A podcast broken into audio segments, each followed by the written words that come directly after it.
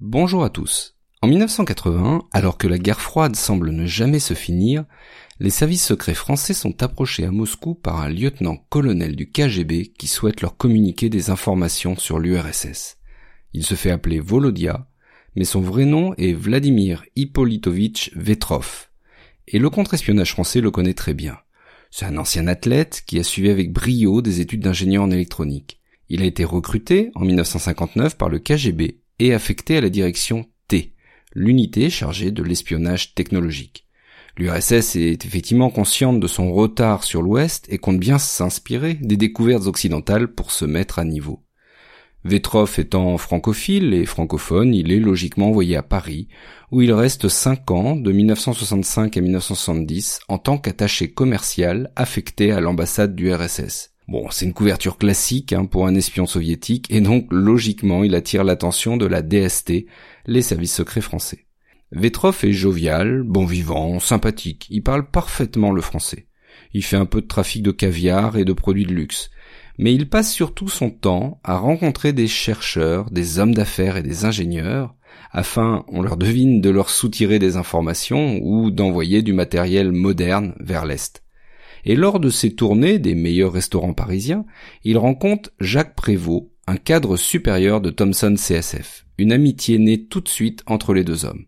Quand en 1970, Vetrov conduit en état d'ivresse et emboutit la voiture de fonction de l'ambassade soviétique, son ami Jacques Prévost la fait réparer au plus vite et surtout discrètement. Et c'est bien à ce genre de service qu'on reconnaît ses amis. Le soviétique peut donc rester à Paris et il a maintenant une dette envers Prévost. Vous ai-je dit que ce dernier est un informateur habituel de la DST Peut-être l'aviez-vous déjà deviné. Bref, désormais la DST, par l'intermédiaire de Jacques Prévost, contrôle de très près ce que fait Vetrov. Peu de temps après, celui-ci est envoyé quelques mois au Canada avant de revenir à Moscou. Et pour lui, c'est une cruelle désillusion.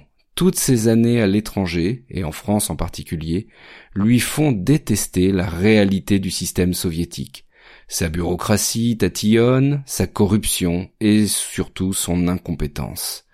Il a le sentiment en plus que sa carrière est au point mort. À 48 ans, il n'est que lieutenant-colonel et ne voit pas vraiment d'évolution. Surtout, il est affecté derrière un bureau à la direction des renseignements technologiques et il s'y ennuie profondément. Il passe ses journées à évaluer la qualité des documents secrets volés à l'Ouest. Bref, il ressent une profonde nostalgie de la France et cela finit de le convaincre de changer de camp.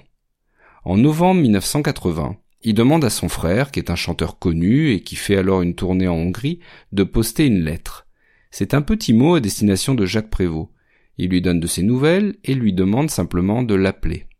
La DST, informée du courrier, demande à Prévost de ne pas réagir. Un second courrier, transmis par un ingénieur français qui s'est rendu à Moscou, parvient en février 81, et il parle de vie et de mort. Cette fois-ci, le patron de la DST pressent que c'est du sérieux. Mais, et c'est là un gros problème, la DST, c'est-à-dire la direction de surveillance du territoire, n'a logiquement pas d'agent à l'étranger. Comment faire alors pour établir le contact avec Vetrov? Jacques Prévost suggère le nom de Xavier Amail. C'est le responsable de l'agence moscovite de Thomson CSF. Alors il ne connaît rien à l'espionnage, mais il aime l'aventure. Et d'ailleurs, ça doit être un peu dans ses gènes, puisqu'il descend d'un général d'Empire. Pas forcément conscient des risques encourus, il va accepter la mission sans trop poser de questions. J'aime rendre service, dira-t-il plus tard. On l'aide pas beaucoup pourtant. Hein. Il reçoit une photo de Vetrov, son numéro de téléphone et un simple conseil, débrouillez-vous. Leur rencontre a donc lieu au soir du 5 mars 1981 dans une rue de Moscou. Mais Vetrov a-t-il vraiment l'intention de livrer tout ce qu'il sait? C'est ce que nous verrons lors du prochain épisode.